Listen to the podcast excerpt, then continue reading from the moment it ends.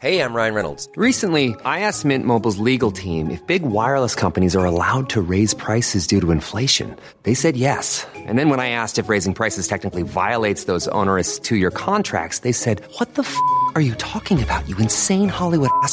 So to recap, we're cutting the price of Mint Unlimited from $30 a month to just $15 a month. Give it a try at mintmobile.com slash switch. $45 upfront for three months plus taxes and fees. Promo rate for new customers for limited time. Unlimited more than 40 gigabytes per month. Slows. Full terms at mintmobile.com. Millions of people have lost weight with personalized plans from Noom.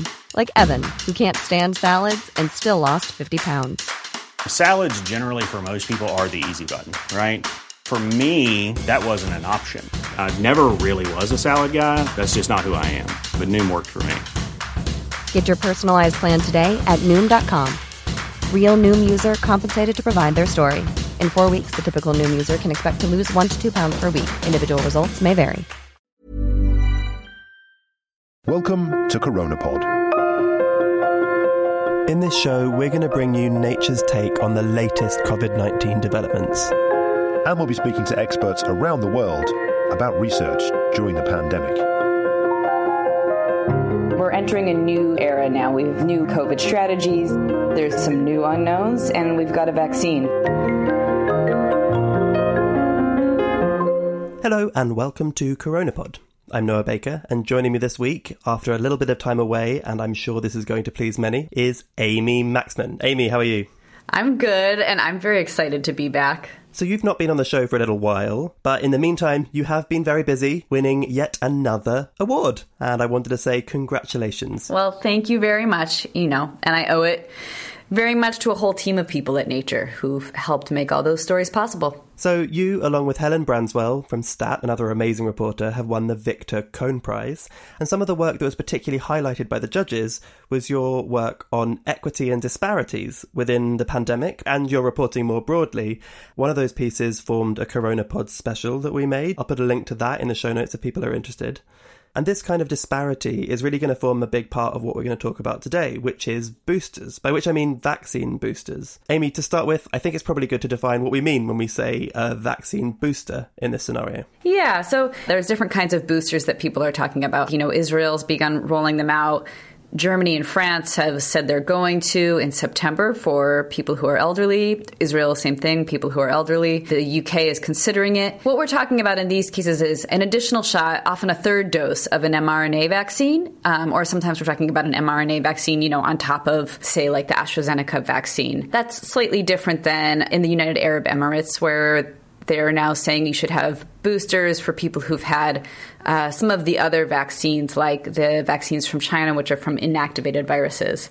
But for the most part, I'm talking about a third dose of an mRNA vaccine. And so the concept here, regardless of whether or not we're talking about a third dose of the same vaccine that you've had before or a third dose of a vaccine that works in a different way, that has a different platform, is that you might be able to strengthen the protection that you have against COVID 19 or perhaps lengthen the amount of time that you are protected against COVID 19. Now, we can discuss the likelihood of either of those two things happening as time goes on, but to start off with, remind us of the immunology behind why someone might want to have a booster. So when you first get vaccinated, we've seen that there's, you know, a big surge of antibodies against the virus, in this case, you know, the coronavirus. And those antibodies are part of the immune response to protect you if you get infected again. However, with vaccines, what happens is you also generate other antibody responses like long lasting B cells that will patrol the body, notice when there's an infectious agent like the coronavirus, and generate antibodies.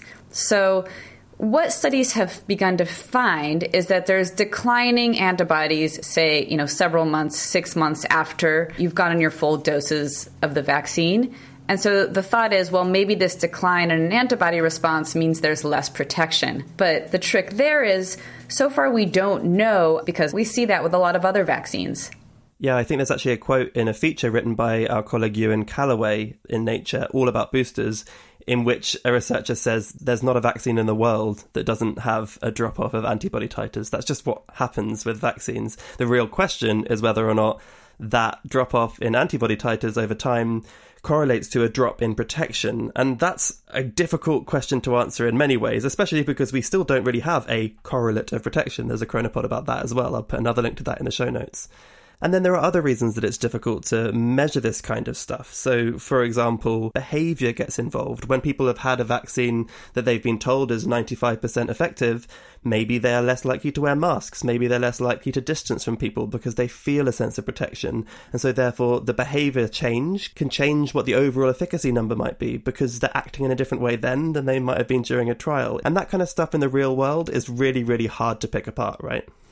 Yeah, like unless it's a very careful trial, it is really tough. You know, I think it's confusing actually, frankly. I think all of us here at Nature, we're constantly talking among ourselves about the latest studies with suggestions on vaccine efficacy around the world, and they're really hard to follow because, like you said, there's so much else that can go into what's happening in the real world. Like if you're comparing vaccinated to unvaccinated people, well, the unvaccinated population changes, you know, say depending on how much people have already been infected. And then there's other things that account for why you might see rising cases among vaccinated people if behavior is massively different than it was previously. The first round of people vaccinated before Delta was around, is that Delta that's changed whether or not they're being infected, or is it that those people are, say, more exposed than people who are vaccinated later? Like, for example, health workers were vaccinated first. This is all to say that there's a ton of like complicating factors that makes each of those studies really hard to interpret.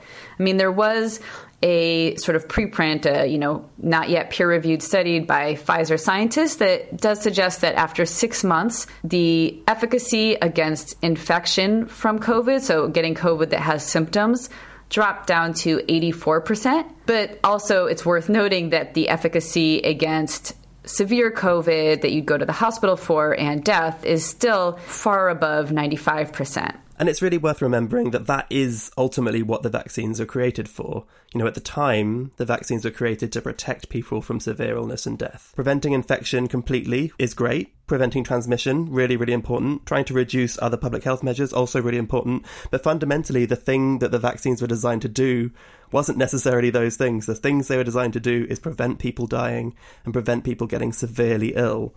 And that's what raises the question of whether or not boosters are going to be necessary to continue that work. And that's where we get into kind of murkier water from a data perspective about how valuable boosters might be. Now, we should put as an aside that one place scientists are relatively confident boosters could do a lot of good is in people that have a specific reason that they may not have had as strong a reaction to the first two doses of a vaccine. For example, people that are immunocompromised. And in those cases, it looks like boosters could be really useful. Yeah, I think, you know, the one thing researchers might note is we're not sure how much more a booster would help. So that's still actually, as far as I know, that's still an unknown. But to the point where, right, when, you know, there's studies showing that people with some blood cancers generated no antibodies after their full COVID vaccines, after the mRNA vaccines, it would make sense that maybe trying to boost the antibody response in people who had none would be a good thing. But to stress there, one is the science supports that more strongly because it would be a bigger difference between zero antibody response and some. And also, it's a, it's a pretty small percent of the population. I read that it's somewhere around 2% of Americans who would fit into that category. Yeah, and, and th- that 2% isn't really what we're actually talking about in most of this episode when we talk about boosters. What we're talking about is the idea that you could more widely give third doses to improve the protection of people that already potentially have a high protection from two doses. And where the inequity that I mentioned at the beginning comes in here is when you consider this question in the context of a global vaccine supply. Because there are many countries that, unlike the UK, unlike Israel, unlike many countries in Western Europe, for example, where the density of vaccination in the populations is high 50, 60, 70% where there have been almost no vaccinations comparatively. And that's something that you've really been looking into a lot recently. Yeah, exactly. I thought that was a kind of a cost that's sort of left out of this equation about whether or not there should be boosters. So, knowing that vaccine supplies are really limited, that's unfortunately the sad truth of it. Um, I know I've, I've seen people on Twitter kind of respond to me saying, like, you know, have an abundance mindset or something. But the truth is, they're limited. There needs to be more supplies. We don't have enough. And there's billions of people who lack vaccines in a lot of parts of the world. In countries across Africa, about 1.2% of people have gotten a single dose. And then in lower middle income countries, it's less than 15% of, of the population has been vaccinated. Yeah, and that disparity is really stark. You know, on many coronapods, we've talked about the plethora of ways that social disparities, racial disparities, geographical disparities, economic disparities have really been highlighted by this pandemic. And this disparity is no different. Those numbers are really drastically divergent. Now, there are moral and ethical questions about that, about distribution, about the value of life. You know, there's a lot to discuss there.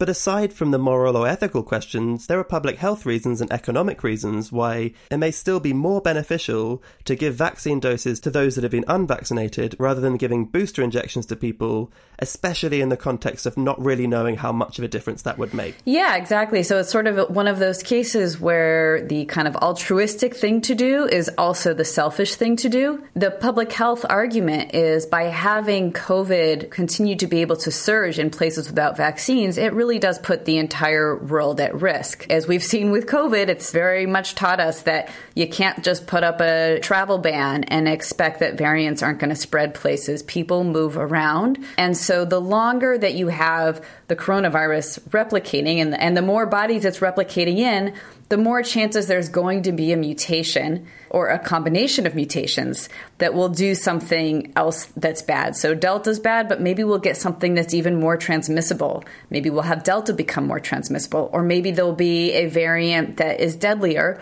or maybe there'll be one that partially evades an immune response either from a prior infection or from the vaccine. And that's what we're really afraid of. So the longer it surges, the more chance of a variant getting around. You know, there's also like economic reasons to be concerned that affect the whole world. The International Monetary Fund actually just revised their predictions for how the world will be doing economically at the end of the year because they had to downgrade middle and low income countries, seeing that protection for these places looks increasingly out of reach. And that also will affect the entire world's economy. They have a warning in there that I thought was really dire, so I made a note of it. They write that highly infectious variants of COVID could derail economic recovery worldwide and wipe out 4.5 trillion from the global gross domestic product by 2025. And that is a really sobering number. I think it's also important to mention here that I don't think anyone expected there to be a perfectly equitable distribution of vaccines across the world, that no one is expecting that. But what we're talking about here isn't just that there's an unequal distribution of vaccines, it's that the predictions that were made about how equitably we might be able to distribute vaccines even in this uneven world still haven't been met. We're behind even the relatively low targets that many were trying to hit. Yeah, exactly. Uh, an analysis from Kaiser Family Foundation, or KFF, which is what they go by now, found that the pace of vaccination in low income countries would need to increase by nearly 20 fold just to inoculate 40% of those populations by the end of the year. So that just goes to show like how very far behind we are. And as a result of this, the WHO has called for a moratorium on the giving of booster shots because of this massive need elsewhere in the world to give people access to first and second doses. Do you think that's going to be taken seriously?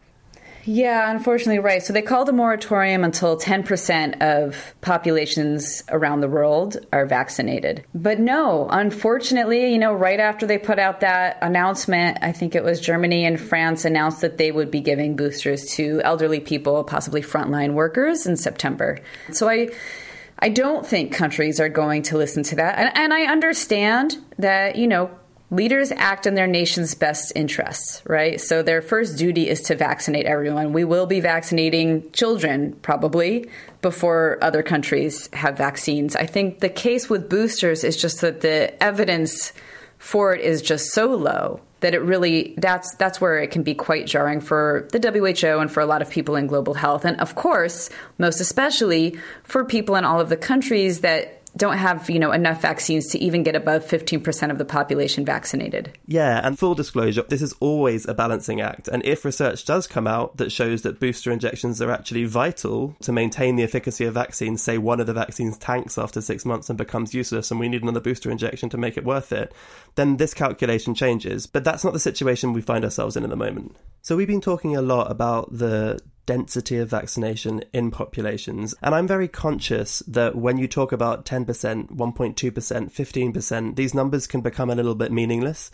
And this pandemic is affecting people in the real world. And you're talking to those people. It's one of the things that you, as a reporter, can really vitally bring to the table. What are they telling you about their own experiences of trying to receive and distribute vaccines on the ground? Yeah, I mean, I'm glad you asked that. And I should say, you know, when I talk to the researchers that I know in the, let's say the global south broadly they're upset i think they're they're really upset about this one woman i spoke to Leena Menghaney She's the South Asia regional head of the Access campaign at Doctors Without Borders. You know, I was talking with her, and of course, she's worked within this kind of public health world of getting getting medicines to people for a long time, and this was a big deal during HIV. You know, but she was just saying when we got on the phone, she just sort of noted as an aside that she had been caught in a stampede to get her second dose of the AstraZeneca vaccine when when she's in India, and she was saying, you know, it had been pushed back week after week. You had to wait in these huge lines. And then she was in a big mob of people, and people started pushing in it, and it was frightening. And she just said, We've always known that we were second class citizens,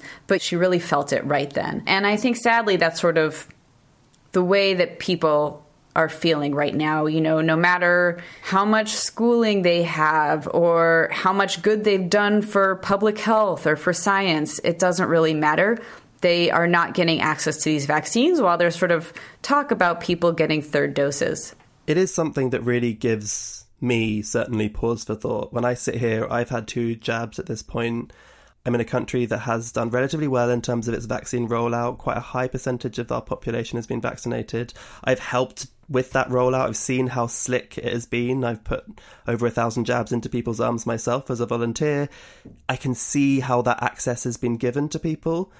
And I'm really struck by how starkly different my experience is from the experience that you just described. And often I think that human element is something that's really missing from much of the discourse. And it really brings into focus in my head exactly what a lot of public health researchers are getting at when they say we need to have more global conversations about vaccine distribution rather than each country having their own individual discussion about how to support their own population. I completely agree. And I think, you know, with the boosters, I want to be clear that we're not suddenly going to take what would be allotted for boosters and vaccinate everybody in the world. The WHO did an analysis and they found if all high income countries do this, vaccinate people over, say, age 50, they came up with a kind of rough number of around 880 million doses that would be, you know, used for boosters rather than going to 880 million people elsewhere. So that's not, that doesn't take care of the need. However, it really just puts a sharp point on the inequities and also discussions and sort of where money and effort and time is being spent and where it's not being spent. You know, the fact is, right now, we should have all hands on figuring out how to increase supplies so they can get everywhere, increase supplies and also increase funding, whether that's put into manufacturing or put into distribution in other countries. That should really be the priority right now. You know, in my piece on boosters versus equity, one of my sources just said we'll be chasing our tails on this forever if we don't. Sure, there's Delta now, but what's going to happen? Happen in six months from now and another six months from now. It's not like we can have a small bubble around just some of us and expect that this whole thing just goes away. Yeah, and that quest to increase vaccine production is something that I am sure we're going to be talking about on Coronapod at some point in the near future because it's really, really fundamental to all of this discussion. We wouldn't be talking about the scientific or moral or economic pros and cons of giving people boosters if there was an abundance of vaccines to go around and we are able to distribute them to the places that need them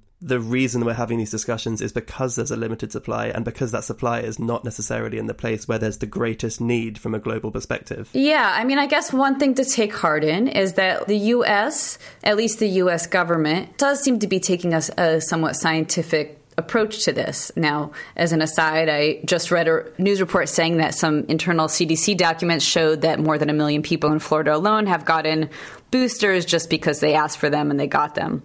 But that's not a recommendation from the government.